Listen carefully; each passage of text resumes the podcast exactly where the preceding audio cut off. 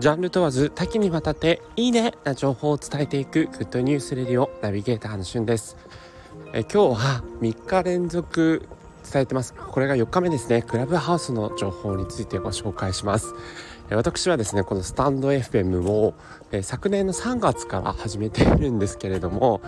えー、実際にはですねこのスタンド FM のフォロワーさんいつも聞いていただいている皆様本当にありがとうございます、えー、そのフォロワーさんをですね、えー、数としては、え実は、えクラブハウスを始めて3日間目でなんと超えてしまうというほどフォロワー数が増えました。えー、クラブハウスはですねあの以前の放送でもお伝えした通りやはりあの自分自身のフォロワーが増えたりとかもしくは自分のフォローしている人がこう増えると、えー、それだけ出現するルームつまりその話をいろいろと聞く、えー、媒体というのがこう増えるという形になってますのでフォロー数とかそして、えフォロワー数が増えると自分のルームにこう来ていただける方も増えるという感じになってるんですが、まあ、それがですね、え実際にまあ3月2月3月から始めてえー、もう10ヶ月以上やっている自分がですねたった3日間でこう超えてしまうというそういう拡張性を持っているというところで、まあ、非常に今本当にこう日本中でこう流行っているツールだなというふうに感じています。で実際なぜそこまでフォロワーが増えたかというと、えー、まあいろいろもちろんあの自分自身がですね面白そうだなと思う人をこうフォローしていったりとかそれからあの自分自身のもともとのですね電話番号を知っている知り合いがこう増えたりと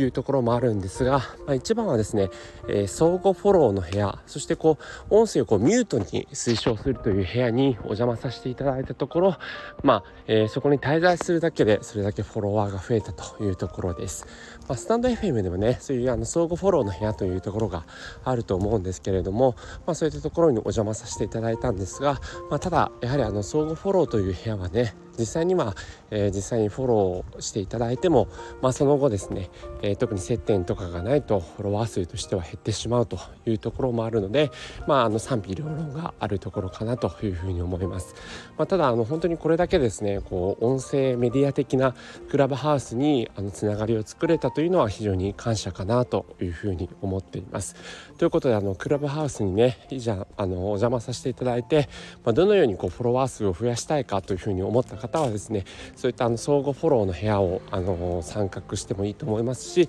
もしくはあのご自身で立ち上げられてもいいんじゃないかなというふうに思いますので是非参考にされてください。ということで、えー、それではまたお会いしましょう。Have a nice day!